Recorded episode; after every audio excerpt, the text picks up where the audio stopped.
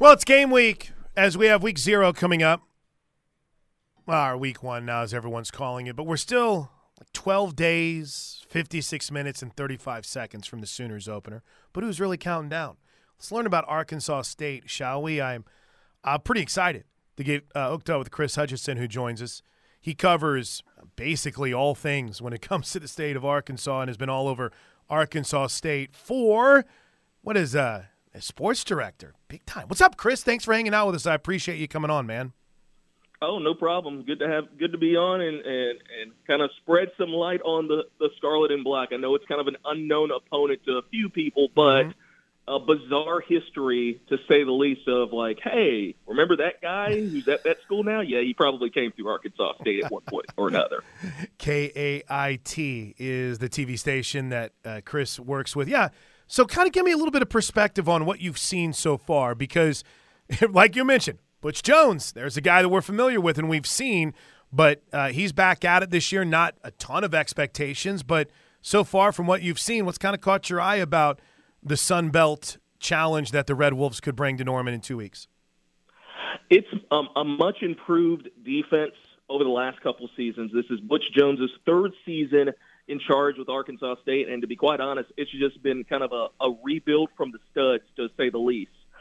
And so you had a really young defense that really took their lumps in 2021, and so you have all that experience back of, of, of a whole lot of guys like you know, Justin Parks, who played a whole lot of snaps, and now it's essentially year three with this scheme under defensive coordinator Rob Harley, and they've had a lot of success so far in fall camp, you know, getting to the quarterback, forcing turnovers, forcing three and outs. So the defense is much improved.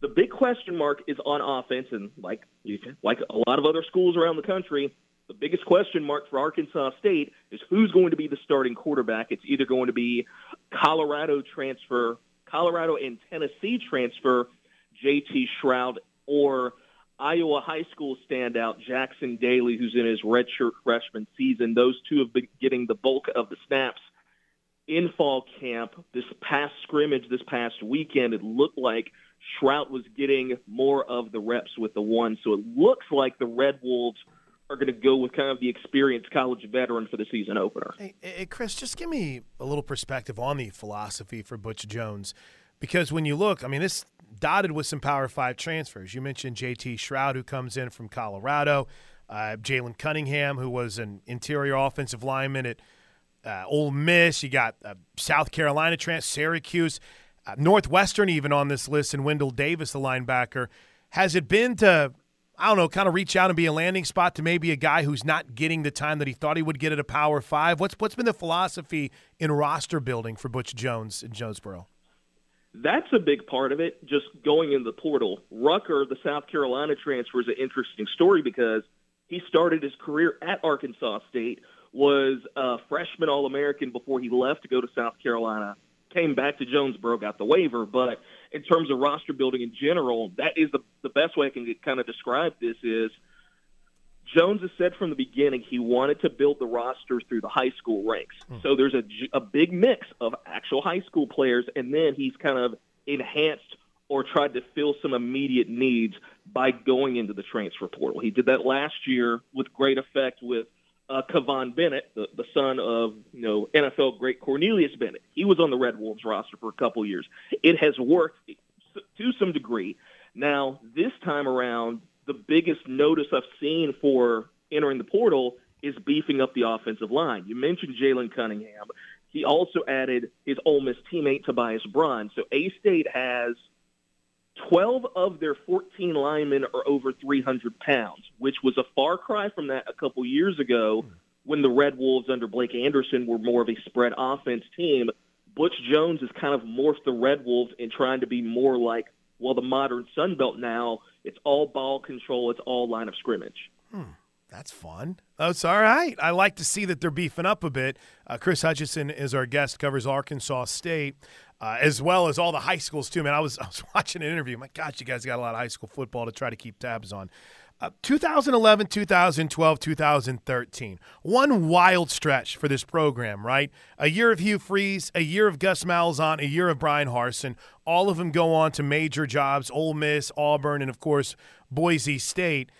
How important was it, or, or was it, to get someone like Blake Anderson in there to try to stabilize things for a little bit because he stayed for a long time. It took, uh, at least in his eyes, a big time offer in Utah State to get him to go. But he was there for seven seasons, uh, eight seasons. Was that an important stretch? I think so. For in terms of stabilizing the program, so it was kind of glass half full, glass half empty situation. Mm-hmm. Glass half full. He he maintained some of the Red Wolf success, won a couple Sun Belt championships, but the back end really didn't end the way anybody in Jonesboro wanted it to end. You know, things you know going on, you know, personal life right. and on the field where where the team took a team took a dip, and so when Butch Jones took over, what folks did not realize was Red Wolves are coming off of a losing season.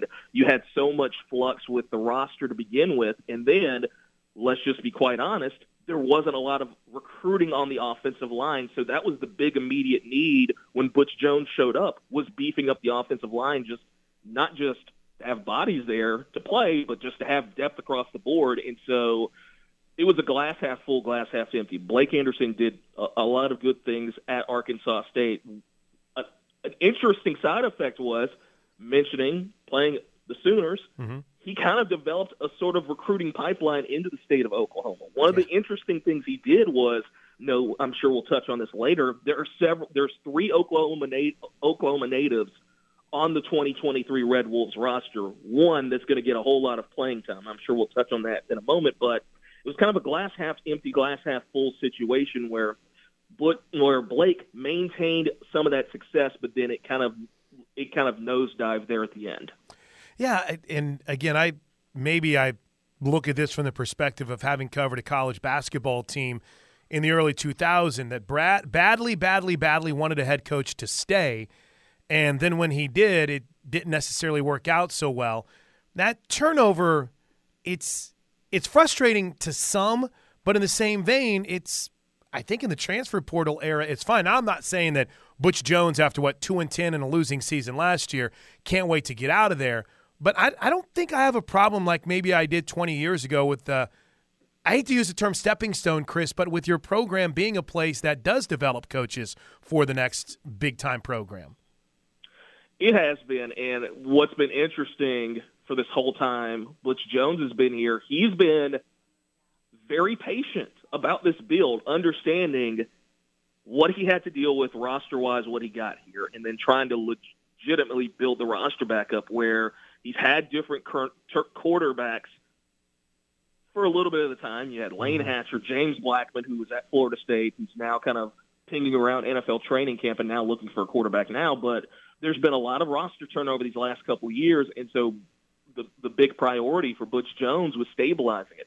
And then also on top of that, you know, the Red Wolves had a new athletic director come in within the last year or two, Jeff Purinton, who worked with Butch Jones when they were both at Alabama. So stability is kind of a big kind of, I think, a big theme of not just this year, but what I've kind of noticed these last six months of having two guys there kind of aligned and everything. Because like you'll read outlets here and there saying Butch Jones is on the hot seat, and I don't believe that whatsoever. Just because both folks knew, and a lot of the fan base knew what Butch inherited when he got here, and so we, the, the kind of understanding was there. This is going to be a three to four year build, to say the least. Yeah, and you mentioned a lot of Oklahoma ties. I want to get to those three players in a bit.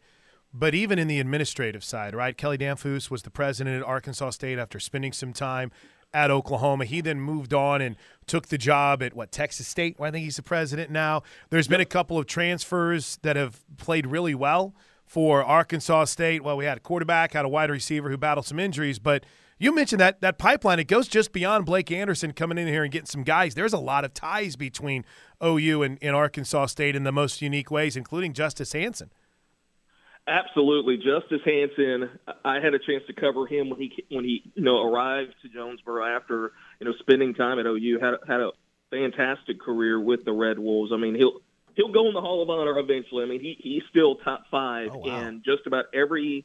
He's about he's still top five in just about every passing record you can think of in A State history. He definitely put up some numbers here, and what's kind of interesting, one of his targets, one of his final years in Jonesboro is on the roster now in Jeff Foreman, entering his fifth year with the Red Wolves out of Oklahoma City, who had a you know decorated high school career, and he's put up some solid numbers here with the Red Wolves. He's had back to back, you know, over 30 reception seasons. You know, he's had at least three or four receiving touchdowns the last couple seasons, and in this offense, he's going to be the number one or number two wide receiver just kind of entering the season. I think oh, it's going to be Corey Rucker, the South Carolina transfer, who's going to kind of be the one, and then I definitely see Jeff Foreman as that number two wide receiver in the in in the A State wide receiver kind of rotation, so to speak. Oh wow! So we'll get the uh, former what Del City product, Jeff Foreman getting an opportunity. How about the Kansas transfer, Gavin Potter, and where you see I don't know uh, a role potentially for Austin Woods as well. Uh, Austin Woods is definitely it's it, it's a really deep offensive line, so I can kind of see Woods kind of being in that two rotation. He's definitely gotten a lot of snaps. He's definitely improved as fall camp has come along. And then Potter, an interesting story, you know, coming in from Kansas, participated in spring practice. I'll be stunned if he's not in kind of that starting linebacker rotation there for that season opener. And so, you know, all three Oklahoma guys have certainly made on the current roster have certainly, you know, made an impact and are definitely going to be part of the Red Wolf story in 2023. Well, let's uh, let's get down to a couple of uh, nuts and bolts things here. We know the spread is is massive for this game. Chris, what what kind of game do you think we're going to get? Uh, obviously, Sun Belt's always fun, and there's great respect. Oklahoma's had incredible success in the non-conference. Do you see an Arkansas State team that can come in here and and put uh, a little bit of fear into the Sooners? I think so, and uh, the reason I'm going to say that is they had a similar situation last season. A State went to o- Ohio State the first month of the season, massive underdogs. I want to say the point spread was maybe 34 or 35, and they covered it pretty. They covered it. I mean, mm-hmm. granted, the Buckeyes pulled away in the second half, but you kind of saw glimpses there of you know, A State pulling things out of the playbook. We did not really see much of the, the rest of the season, so do not be surprised if you see a little, a few more jet sweeps than normal out of the Red Wolves. And we kind of noticed that against Ohio State. And I've kind of seen that similar situation here because we, you and I know, week one is usually the hardest week to prepare for an opponent because you have an idea what you're going to see, but then until you actually see them for a series or two, you really don't know what you're going to see on the either sideline. So I can I can see A State, you know, being competitive in this game, but what I want to see is has there been improvement in the depth? Obviously, it's a whole lot different challenge going up against a, a, a Power Five brand name like Oklahoma. So the Sooners going to have the depth there. I'm just wondering how much improvement have we seen out of A State, especially offensively, where the, offense struggled the tail end of last season, especially in the passing game and things like that. So I want to kind of see little things like that, like can you see like market improvement in certain areas for the Red Wolves? Mm. Hey, a couple more, and I'll, and I'll get you out of here, Chris. I don't know in the, the craziness of your schedule how much you've been able to dive into Oklahoma yet, but uh, what's kind of been your perspective on Brent Venables and how he's handled things, and obviously the challenge that Arkansas State faces? What have you seen from Oklahoma in some of your early prep that you that you like? Returning Dillon Gabriel is big. Granted, he he was banged up but if you return a quarterback for a second year with a second scheme, I'm like that's gonna that's gonna be massive for the Sooners moving forward. And just what I've been fascinated about, one, when Brent Venables took the job was, you know, Oklahoma's had an interesting history of guys that have not been previous head coaches before taking the OU job and having massive success. And so Venables, you know, Venables continuing that trend there, but then, you know, how last year unfolded, I was stunned uh, just like I'm sure a whole lot of folks in Norman were stunned how last season unfolded. I don't think anybody saw that coming. So I'll be stunned if 2023 is anything like 2022. I believe Oklahoma has a legitimate chance to win the Big 12. Just as granted, the Big 12 is as wide open as massive as it ever will be, but I, I definitely believe the Sooners will be a conference title contender. Love it. One final thing before we let you get out of here. Uh, Arkansas State has success if. What, what do you need to see happen for the Red Wolves to have success in 12 days against the Sooners? Run the football. Hmm. A State the last couple years has been not just one of the worst teams in the Sun Belt, they've been one of the worst teams in FBS in terms of running the football. They were bottom five in FBS in rushing offense last year, where it got to the point where A State was almost like an air raid sort of team where they just ended up throwing the ball every single down. So one of the big things the Red Wolves have worked on this off season is just building more depth in that running back room you have Ohio State transfer Brian Snead. I think is going to be the number one running back. He wasn't in the, the scrimmage this past Saturday. I think he was just a little banged up, but he should be okay. But then you add in a guy like Zach Wallace, who was a borderline FCS All American at UT Martin. He's you know he came to the Red Wolves out of the portal, and then a couple other guys you know in that rotation. I just want to see if A State has success running the football they will they'll have they'll see some success not just against Oklahoma but just for the entire season. That has been a a, a big a big challenge for the Red Wolves the last couple of seasons has been running the football under Butch Jones, and so now I'm wondering with an improved offensive line and more depth in the running back room, are we going to kind of see more more maybe 100 yard running rushing games or receive, running backs getting close to a thousand yards. Great stuff, Chris. This has been awesome, man. In fact, I sent my grateful text to you while you were making your point, so I apologize. Uh, listen, anything, anything you need before the game, you let us know. Great perspective. We appreciate it. And everyone go follow Chris on Twitter at Chris Hudgison. We'll talk to you soon, man. Thank you. I'm excited to add Norman to my my bucket list of college football. I'm, I'm excited to make the trip in a few days. It's going to be a great weekend, man. We can't wait either. Have a good one. Uh, Thank you.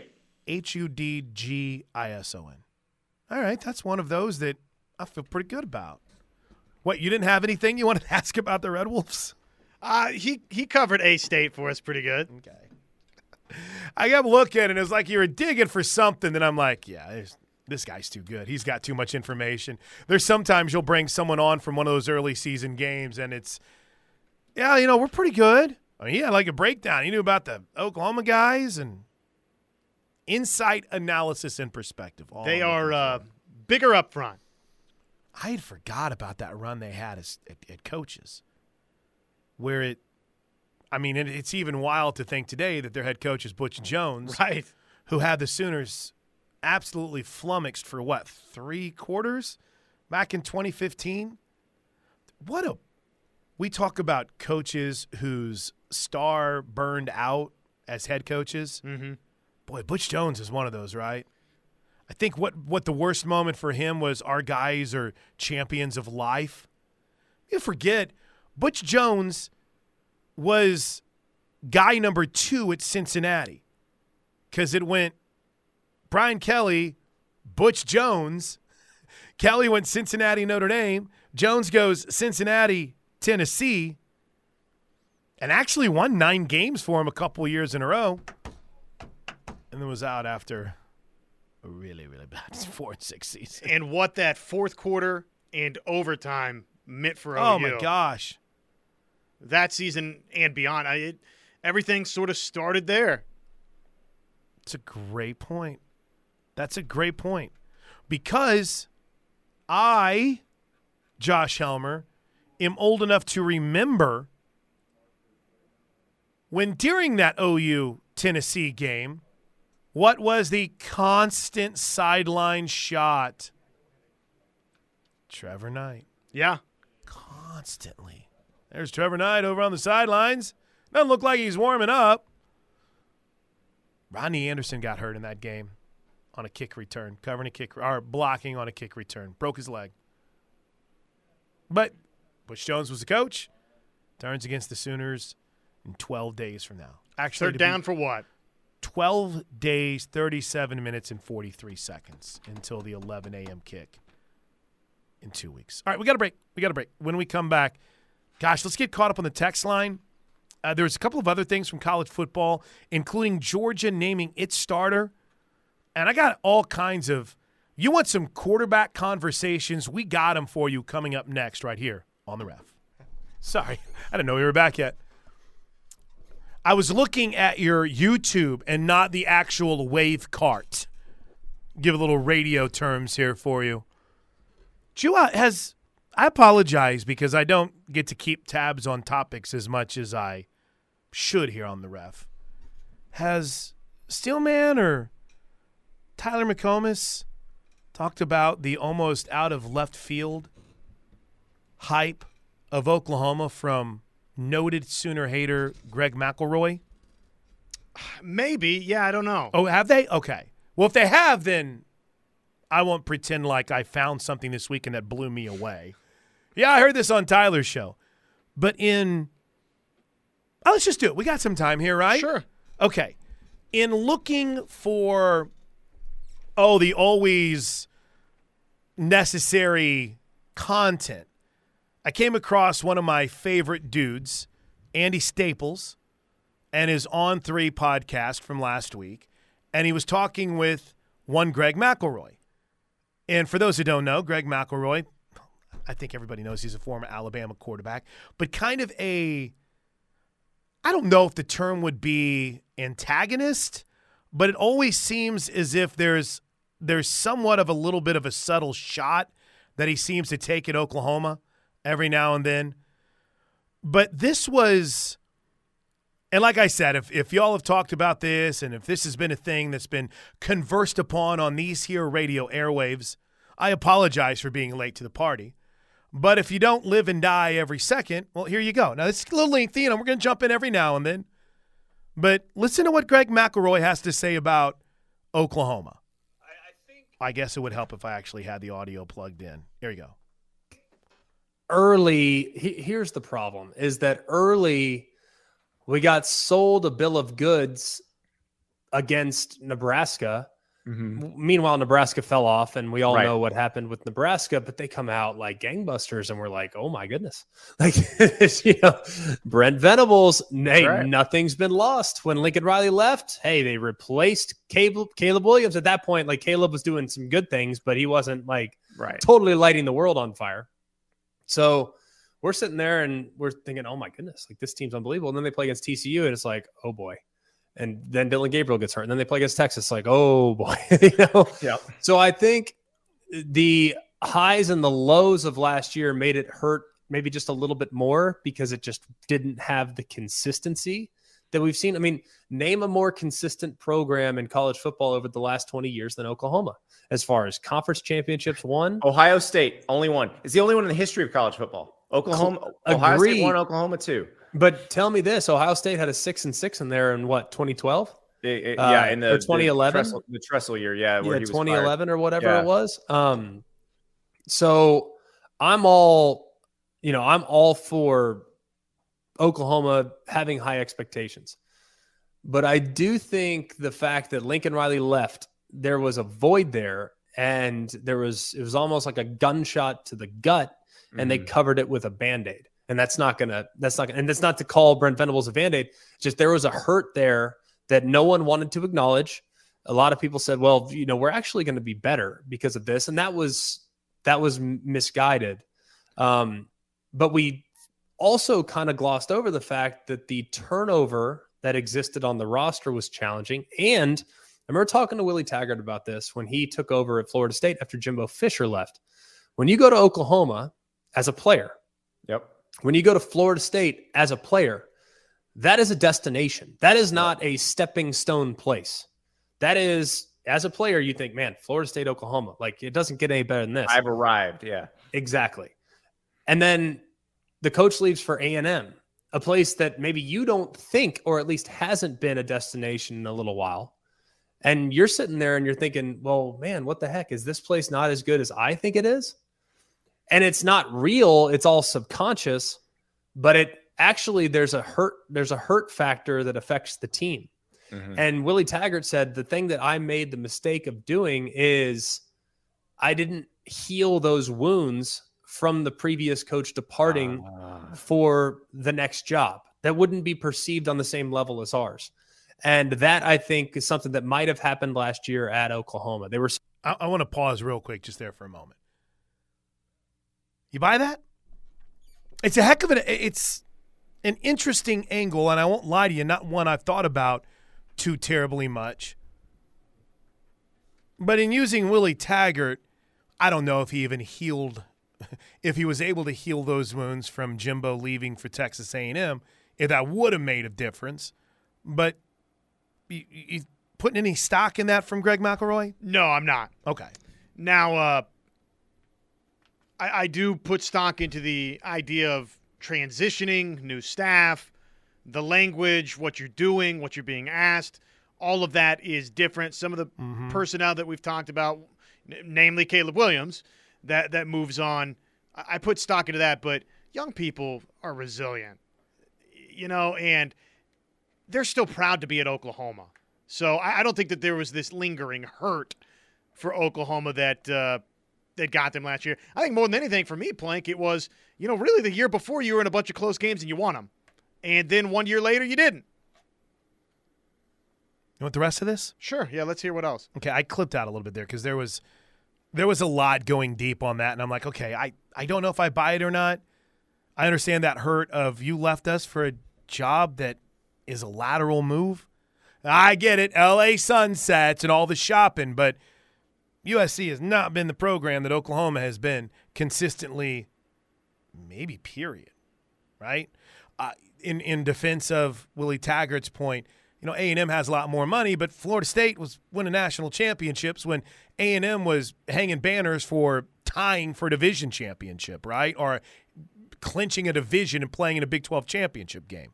So here's when we actually got to the, I guess you would say the the team side of this.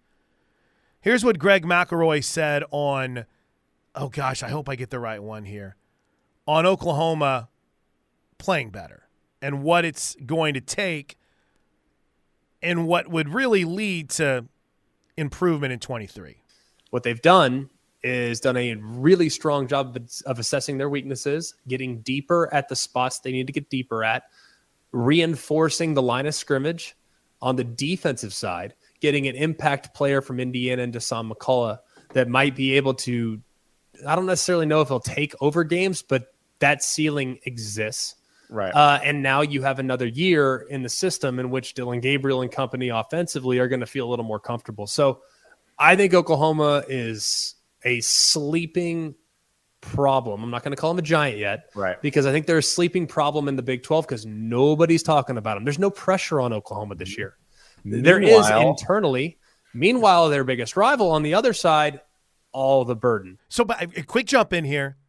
I'm glad that he couched that because if you're going to act like there's not internal pressure to get dubs and that Oklahoma's just kicking its feet up and is like, oh, we're good. They got pressure to keep this recruiting class together, Josh. They got pressure to keep the fan base and the donors engaged. They got pressure to keep the athletic director believing this was the right move. There is a lot of pressure within that building, man. But I'm glad he couched that because nationally, I don't think people really see that. There's more of that Colin Cowherd of, oh, they're going to the SEC, they're going to disappear mindset for some people. Or, or even those that are optimistic about long term with Brent Venables mm-hmm. and Oklahoma they're looking at it and saying, ah, you know, they could win nine games. You know, they're, they're not looking at Oklahoma for the most part as Oklahoma's about to go win the Big 12. So th- there all, is truth to that. All the pressure is Texas back. If they go out and play Alabama and lose by 21, oh my goodness, the Boo Birds will be out in Austin, Texas. So I think Oklahoma's in a really good position to surprise people this year because there's expectations and there's acknowledgement of the improved roster. But then again, if they go eight and four, no one's going to be calling for their coach to be run out of town or anything like that. Yeah. Uh, well, well, so let's talk about Texas because there you go. So one one of the comments that jumped out from the beginning. By the way, it's Greg McElroy on the Andy Staples on three podcast from last week. I don't think that Oklahoma fans were convinced they were actually going to be better as soon as last season. Some maybe felt that way, but generally speaking, I think when those comments were made, it was Brent Venables is going to long term get this defense to a better place than it has historically been the last decade or so. So I would I would uh, disagree with that point a okay. little bit. Two funny texts that just hit the Knippelmier Chevrolet text line. 580 Nate writes, A&M's record healed Florida State's fans' wounds Utah and Tulane healed Sooner fans' wounds. Players don't care as much. Yeah, no, that's exactly right. 918 writes similar. However, Florida State and OU were both on a downward trajectory under their former coaches. In other words, Florida State was struggling a bit over under Jimbo Fisher, and Oklahoma was a top five team preseason that ended up playing in the Alamo Bowl that year mm-hmm. in the last year under Riley. And had a bunch of other games that, let's call it what it was, you know, could have gone the other direction. I was very nervous in the fourth quarter. Nails were being bit. So it's I, I hadn't thought of that because I'm more like you. It's like heal, hey, go play football. But Willie Taggart told it to him. That's a heck of an excuse. But I do think 18, 19, 20, 21 year olds are much more resilient than, say, you know, 25 to 54 demographic for fans. Well, and here's the deal if you're really hurt, guess what? In today's day and age, you're not sticking around. You're going in the portal. Hey, one, one other thing, too, on that, just, just real quick, and not to nitpick a noted hater actually seeming to build up Oklahoma. right. Sorry, Greg. Sorry, Greg. And I love you. And he, and he said he'd come on with us. So but it's almost as if everything positive was couched with, yeah, but it's all because everyone's so high on Texas. I'm like, well, maybe for you all nationally, but there's no lower expectations within the Sooner Nation. No. And within that building. If it is eight and four, and those four losses look anything like the OU Texas game last year, that's gonna get real steamy around here. Absolutely, it would. But how about Greg McElroy saying something nice about OU, kind of? saying something nice that probably nobody agrees with. Yeah, I know, right? Even, poor Greg, even when he says something good, we're like, what? What do you mean by that? Uh, 405 651 3439. That's the Knippelmier Chevrolet text line. Riverwind Casino call in line. If you want to react to that, let's open it up on a Monday, 405 329 9000. Josh and I are a part of the gridiron giveaway today. Two to three. Are you excited? I'm pumped. I can't wait. We'll be at the Buffalo Wild Wings in Edmond. That's in Edmond. So, not the I 35 location in Moore, the I 35 location in Edmond.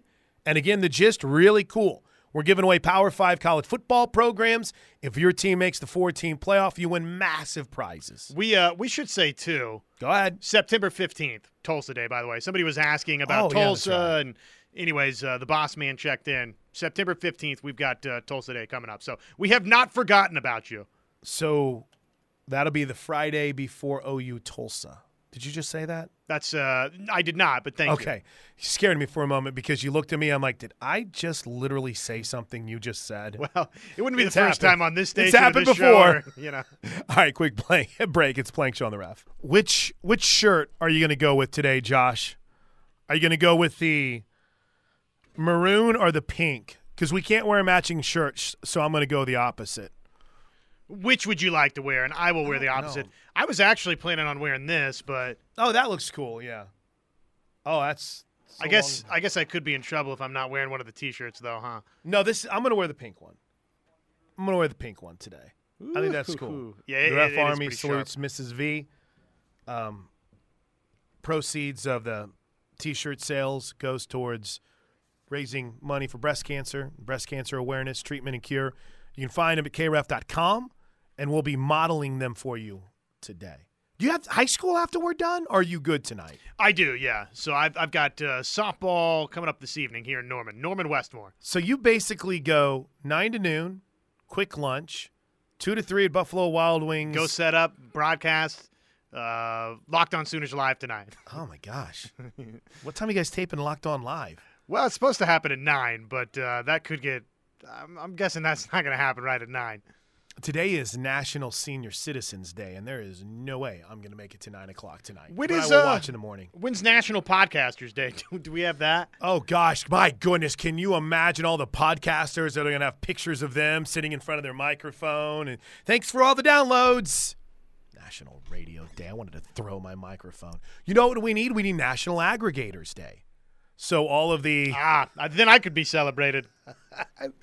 I, I like how you support aggregation. It just brings me so much joy. I, I well, hey, we got to make a living somehow. See, right? what is what is today's? Oh, they took the calendar down. But you know what's funny about August it is like everybody everybody likes to trash aggregators, and literally everything we do on this program is aggregation. Absolutely, absolutely. It's what keeps the media cycle going. oh my gosh, there is a ton of there is a ton of national days today, Josh Helmer.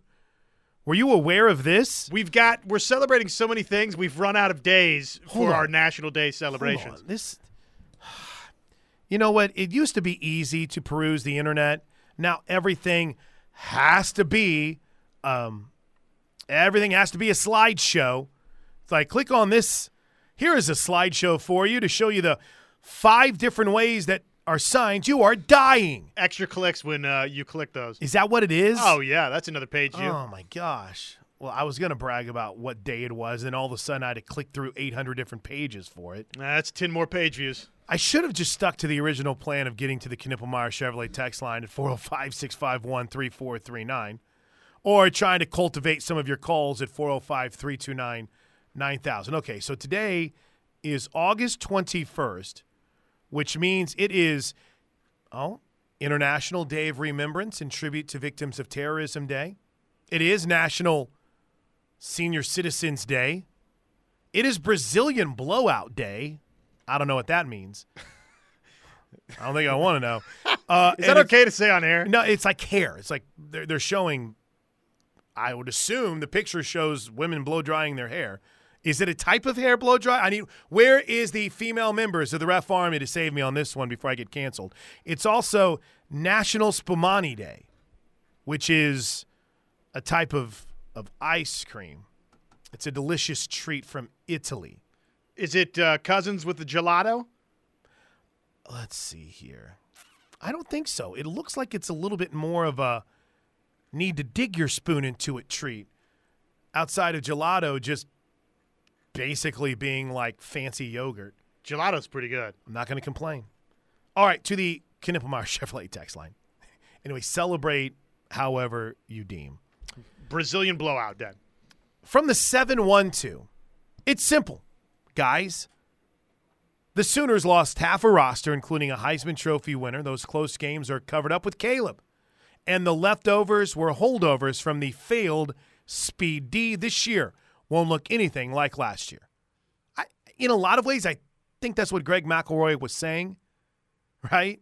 Talking about Dasan McCullough being a part of this, talking about, you know, f- filling holes and getting depth where they needed it. That's what he wanted to say. Instead, it was about, hey, Yeah. you know, they got their feelers hurt, and so then they were no good. That's exactly what it sounded like. Wait, hold on, Greg.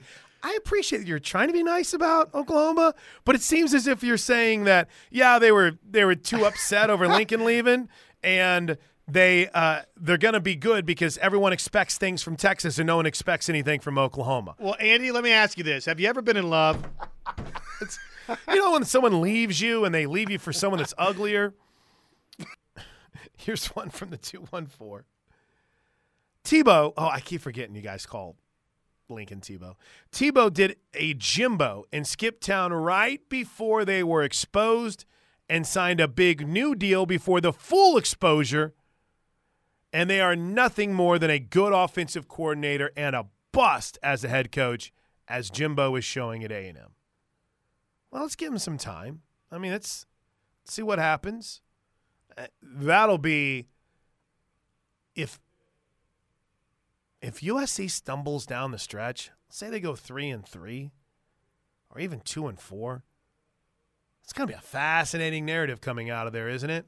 I think National Football League. if if there, Josh, if there is positivity that comes out of it, then look out. I mean, we'll be hearing how brilliant Lincoln is because he's sharing a scholarship between a kicker and a punter. But I don't know, man. That is a tough stretch for USC to wrap things up. Well, and you can't not go to the college football playoff with Caleb Williams as your quarterback. Are you kidding me? If you go three years and you don't get in once, would be not good at all. All right, quick break. Plank Show rolls on Hour two brought to you by Allison Insurance. Bob and Robert Allison have you covered. AllisonInsurance.com, 405 745 2968.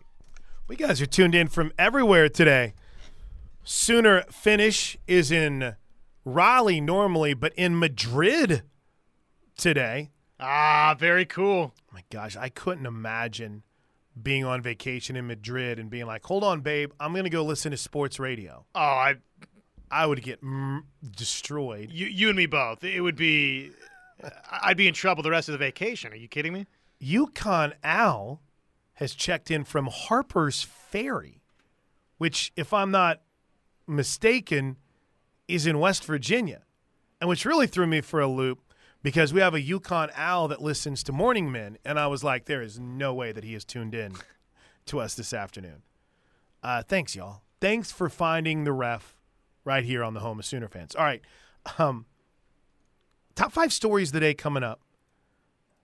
I wanted to talk a little bit about the quarterback battles. We still have ongoing battles in Columbus and in Tuscaloosa.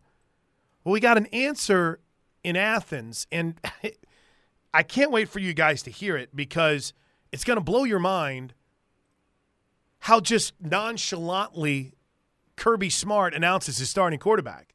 Like he goes with a like a four minute opening statement. Really cool stuff. I mean, talking about hey, this these things matter to our kids. I'm going to be there, spend some time with the special spectators, and it's really good. He gets asked about special teams, and then someone's like, hey, you know, uh, how weird has it been not having a returning start? How different is this? And now you know it's different because well, I mean, Carson Beck's our starting quarterback, but it's been. It's, wait, what? Whoa! the bombshell. God, it came out of nowhere. So we got that for you coming up in the top five stories of the day. Sooner finish. I don't think it has anything to do with you being single. Well, that's fantastic. Oh, Eric in the OC battling Hurricane Hilary. That's what I did this weekend, Josh. Thank you. Thank you, Eric in the OC. I spent my time on the Weather Channel watching some guy in Rancho Cucamonga where it was beautiful. It's like gorgeous behind him, but yet he's wearing all of his weather gear. Like, dude, just put it on when it starts raining. It's like, as you can see behind me, it is gorgeous right now. It's like, yes. I like the picture of Dodger Stadium, which is up on a hill, in case uh-huh. you didn't know. It's the parking lot is wet. That's it. The, the parking lot is wet. People are like, oh my gosh. I'm Look like, out. It's, it's wet concrete.